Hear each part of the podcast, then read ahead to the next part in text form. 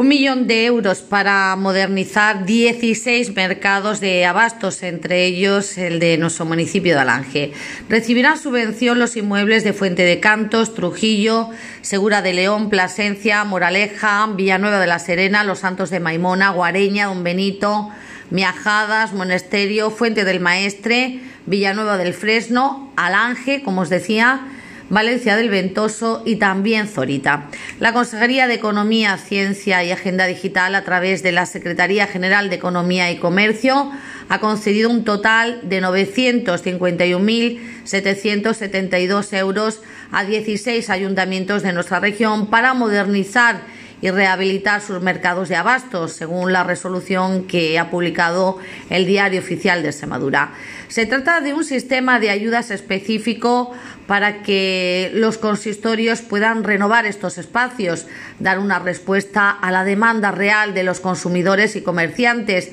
y ayudar a la necesaria evolución de estos equipamientos sociales hacia modelos más eficientes de gestión comercial, según recoge la Junta en una nota de prensa. Estas ayudas subvencionan las obras de reforma, instalaciones y equipos, la eliminación de barreras arquitectónicas de acceso, la adquisición de equipamiento, los elementos de decoración, rotulación, señalización, iluminación, protección y seguridad, entre otros aspectos.